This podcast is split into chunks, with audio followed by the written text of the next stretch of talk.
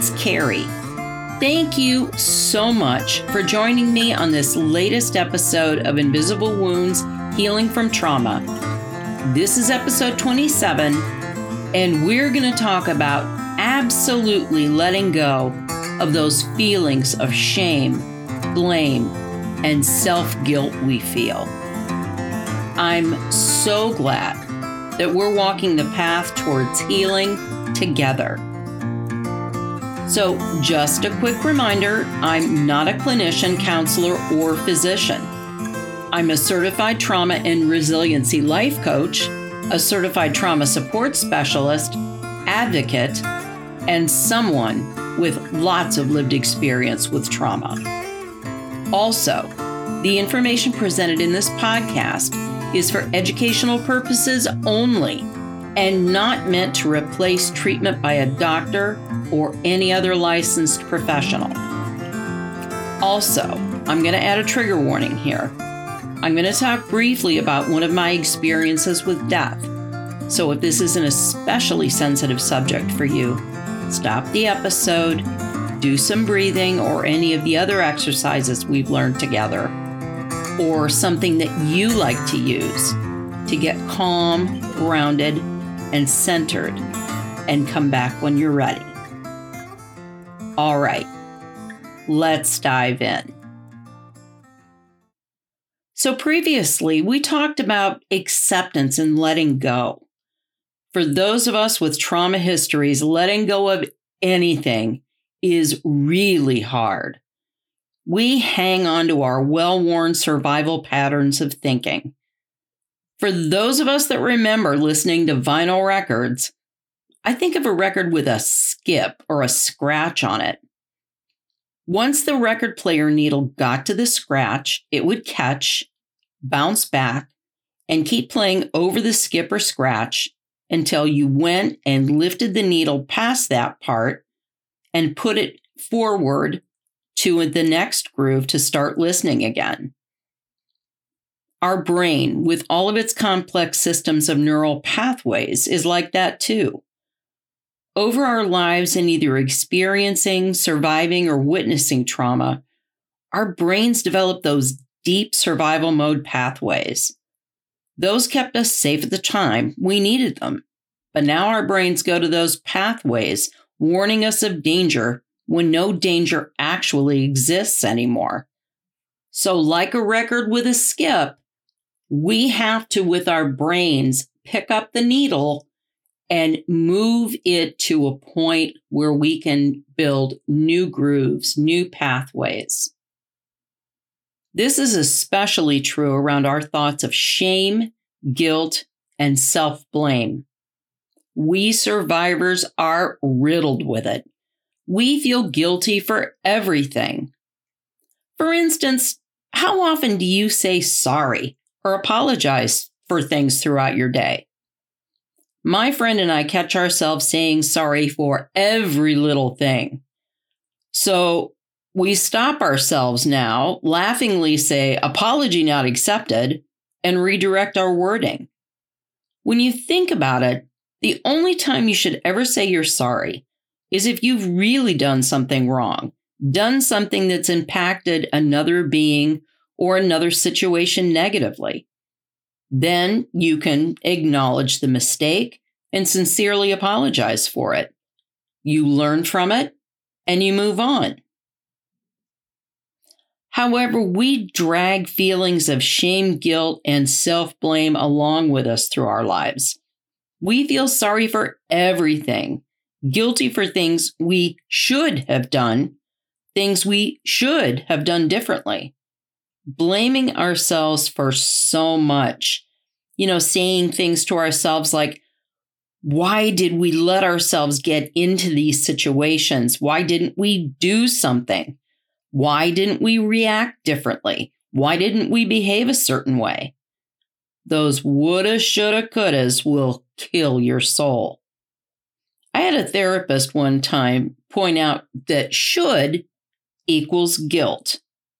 And that's something that has always stuck with me. We have that underlying feeling after experiencing traumas that we believe we could have done something differently at that time, something to stop or change the outcome. We can replay events over and over in our minds, often imagining the outcome we wished would have happened as opposed to what really did happen. I did that for most of my life, my thoughts circling around in a doom loop over and over. It felt impossible to stop and it drove me crazy. I felt guilt over so much that happened to me. Guilt over my sister Erin and her death, guilt over my mom's illnesses and her death, guilt over how I behaved as a child and a teenager, guilt over my rapes, guilt over how I became involved in an abusive relationship, along with returning to it four times, guilt over how I was as a wife, a mother, a daughter, a friend, an employee, guilt over my mental health struggles, guilt over being hospitalized because of it, guilt over not being enough. Then comes the self blame. I blame myself for everything, everything I did or didn't do, everything I wanted to be but wasn't. I blame myself for not being whatever I felt other people viewed as normal. I felt like I was one big giant mistake in life. I questioned everything I said or did, my reactions, my responses. And I often acted and said or did things before I thought them through. And sometimes that got me into trouble. All of these feelings just made my life even more difficult. I already struggled, and I still do. So the layers and layers of guilt, shame, and self blame just reinforced what I already believed about myself that I wasn't smart enough, capable enough, not good enough for anything or anyone. I had built up this idea in my mind of who I should be and what I should be able to do. And I never measured up to this ideal Kerri. I failed, made mistakes, and missteps. And with every one, I said internally to myself, see, there you go. You can't do it. You're a failure. How was I ever going to get better with all of this stuff going on? I wasn't. That was the problem. It wasn't until I really began learning about trauma and trauma informed care that I began to really see and understand just how much I had been impacted and affected by what had happened to me. I began to slowly and truly understand that I wasn't to blame for things that were out of my control. What? You mean I couldn't control every little aspect of my life? This one thing was the beginning and set me on the path towards making real change in my life. When we experience, survive, or witness traumatic things, these are events that happen to us or to someone we love and care about. Especially when we have childhood trauma, we're literally at the mercy of our caregivers, our environments, our surroundings. We don't get to have a say in who our parents or caregivers are, where we live, or what our circumstances are. We are cared for or are taken care of by others. So we get swept up in whatever that looked like for us. When I was a kid, I literally used to pray that it would turn out that I was adopted, that my parents weren't really my parents. I had to learn that I wasn't to blame for how they behaved and how they acted. They were the adults. I was the child. I had no control over things. I was never taught how to handle my feelings, my emotions, or how to adapt to things. When I was terrified, I didn't have a healthy adult to help me process it. So I developed my own survival mode, my own ways to try and cope with the chaos and trauma, as all of us do when faced with similar situations. They most likely aren't good, healthy ways to cope either. So, this is where the quick trigger warning comes in. I'm going to talk about death. When my sister died, she was six and I was 13. I had so much guilt over it. The night she got sick, I held her in my arms as my parents drunkenly argued for two hours as to whether she needed to go to the hospital or not.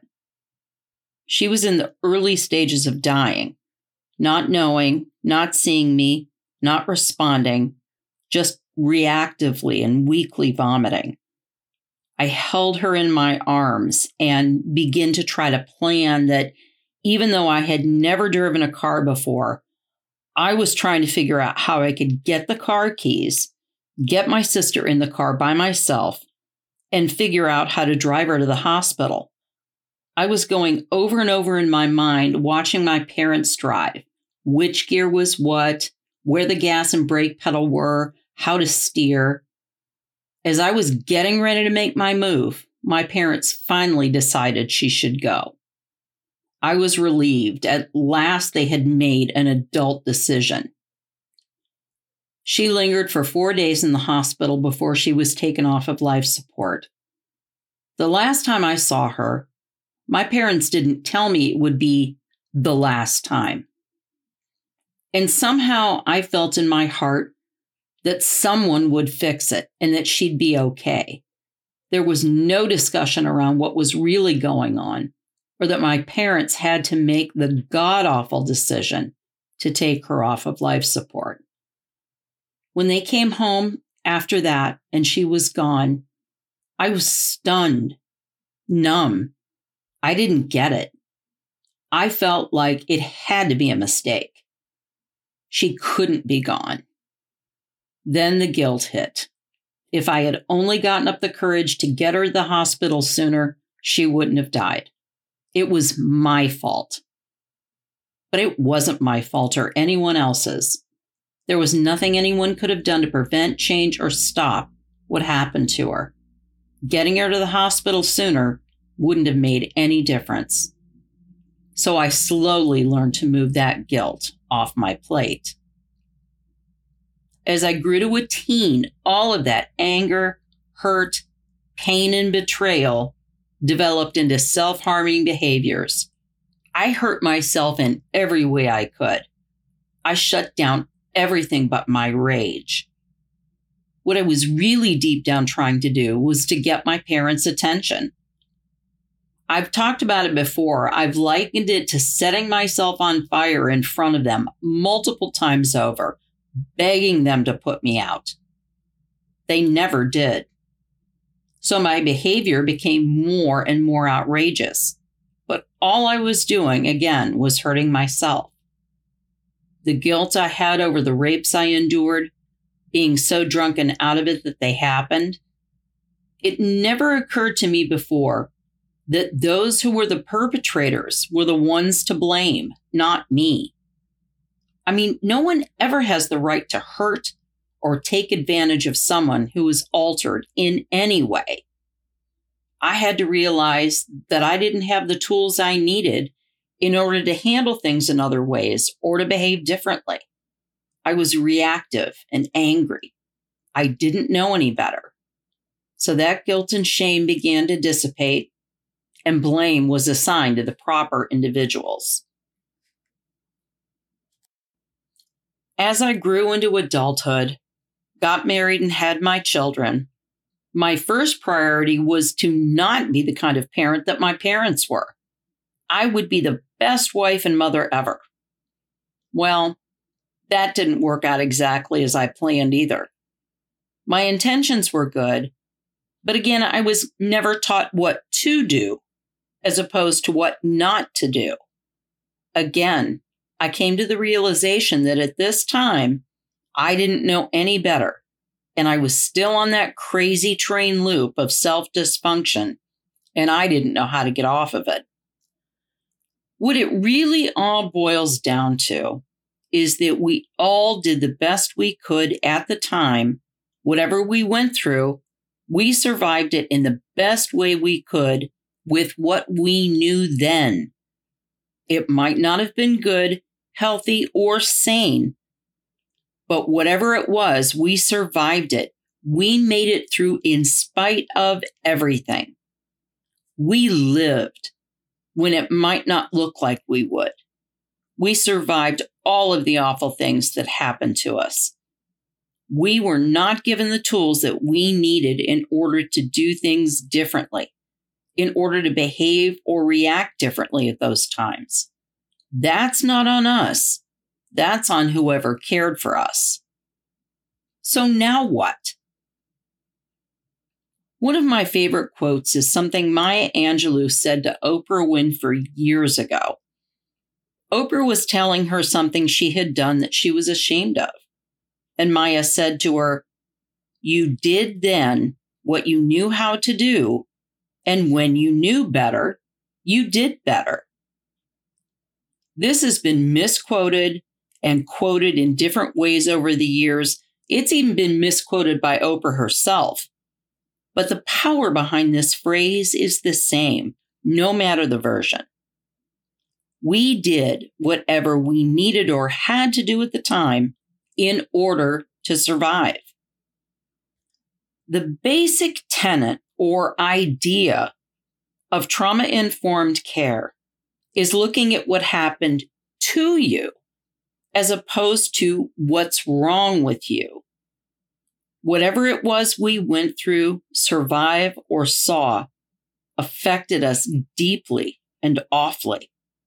It changed us, took us off track in life, put us on paths we never would have really chosen if we'd known better.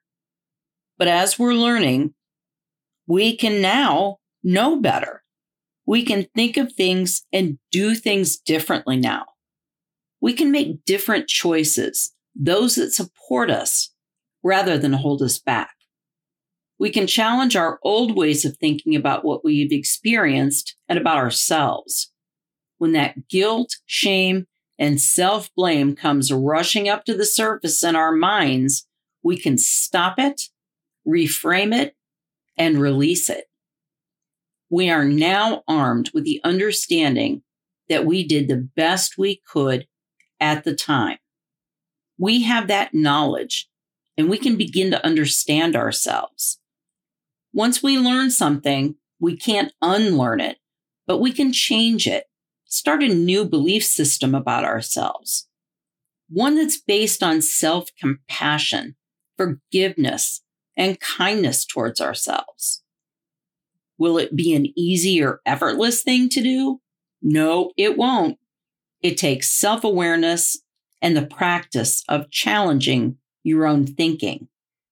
It's learning something new but if you work at it, reframing your thinking when thoughts like, I can't do this or I'm not good enough come up, think about all the strengths you used to get to where you are right now, right up to this minute. You've gone through some pretty awful stuff, but you made it. You can do whatever it is you need to do whatever you want to do. You are more than enough. You have choices now. There's power in that.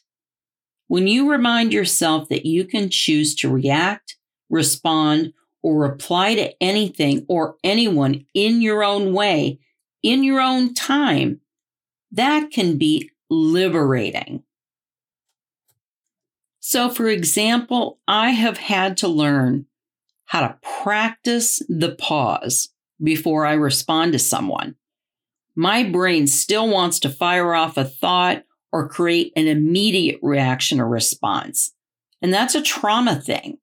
We had to, when we were going through things in survival mode, somebody said something, somebody yelled, somebody threatened us or asked something of us, we jumped immediately. We don't have to do that now. Now I know it's okay for me to say, let me think about that. I'll get back to you. Or I'll think through and take my time about how I want to word or compose an email or a text. It's okay to take your time and take whatever time you need. It's okay and acceptable to do just hmm. that. We have to stop reacting and thinking that we have to rush and respond right away. We need to slow down, slow our thinking down. Even if it feels like it, the world won't end if you don't immediately react or respond to something or someone. Even if they're standing right in front of you, you can get back to them. It's okay. I promise. It's new, but newness can be exciting instead of scary. New stories to hear instead of the same old, same old. So, this is where I like to close us out with a new exercise we can add to that mindfulness toolbox we're building together. Remember, you don't have to do this now, or at all if you don't want to, but you might just listen and tuck it away in your mind for future reference. We're going to look at focusing on being present in this moment. We'll add in our breathing and some movement. These together will help stimulate our vagus nerve in order to help us feel calmer, more release, and feel more relaxed. This can be done seated, lying down, or standing up, whatever is most comfortable and supportive for you we always start with our mindful belly breathing. Breathe slowly in through your nose, your belly naturally pushing out as you inhale to a count of five. Hold your breath for a count of one. Then slowly exhale out of your mouth. Your belly should naturally move in as you exhale to a count of five. Do this five times. Next, I invite you to start with an intention. Think about what experiences, thoughts, or feelings you have, whatever you might be feeling right now, either from the past or present. How are these things shaping what you're sensing right now? I might ask that you think of inviting in what is true for you now. These feelings, emotions, events, past or present, invite them in through a door. Welcome them in. All are necessary. All are welcome. Continue letting your breath flow slowly in and out. Next, I invite you to bring your palms together. Rub your palms gently back and forth together, creating just a little bit of warmth in your palms. You could also give your breath a sound or a sigh. As you exhale, you could let out a ah. Inhale. Ah. Do this for as long as you wish. When you're ready, next, sweep the palms of your hands across your face. You could start with your fingertips touching your forehead, palms gently resting on your cheeks. Bring your fingers gently over the line of your eyebrows to your temples. You could even gently, with your fingertips, Massage your temples, circling your fingertips one way or the other. Then do a few more sweeping movements of your fingers, rubbing over your forehead, following the line of your brows to your temples. Continue letting your breath flow slowly in and out. Next, Bring your fingertips of both hands, starting at the bridge of the nose, sweep them gently up over your cheekbones. Do this a few times.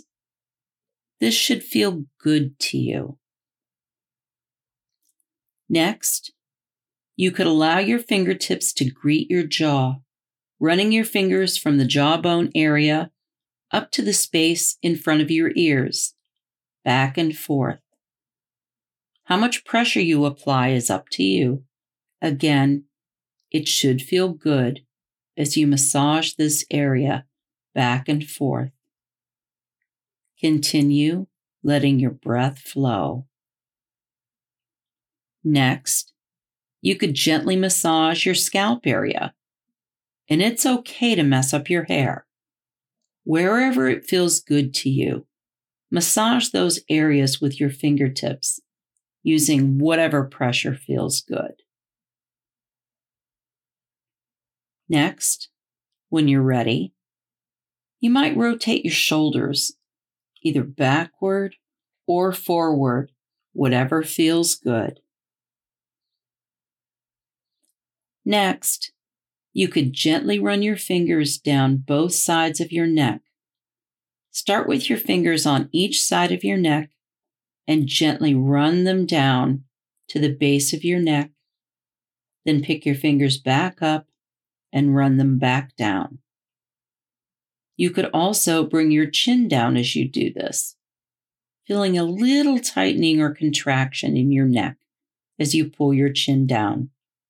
Then lift it up, feeling the expansion and release of your muscles. Continue letting your breath flow slowly in and out. When you're ready, bring your awareness back to your breath Breathe slowly in and out using our mindful belly breathing as many times as you wish. I'd invite you then to take a moment and think about how you're feeling now. Do you feel a bit calmer, more peaceful, more grounded, and relaxed? I really hope that these exercises we do together at the end of each episode are something you find helpful. And as I say, it's just more tools we keep adding to our mindfulness toolbox. So, whenever you need to go to that toolbox and pull out a skill we've learned, something to help you feel more grounded, safe, and connected, do it. You've created it. Those are your tools to use whenever you need them. I've created a list of all the techniques and exercises we've learned on my website, Invisible Wounds Healing from Trauma.com, and I'll keep adding to it as we go along. And I also put each exercise to beautiful music and video on my YouTube channel, Invisible Wounds Healing from Trauma. Please like, subscribe, and share widely if you like what you see and hear. Thank you so much for taking the time to listen today. And wherever you listen, please keep on listening. Please like, subscribe, favorite, follow me, and again, share widely. And what you think really matters to me. It's so important. So let me know what you think comment on the show. Let me know what's on your mind. You can find me on Facebook at Invisible Wounds Healing from Trauma, on Twitter at Kerri Walker 58, and my website, Invisible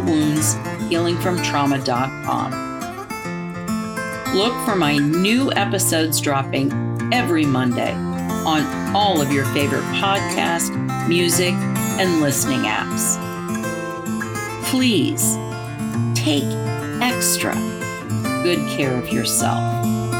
And we'll talk soon.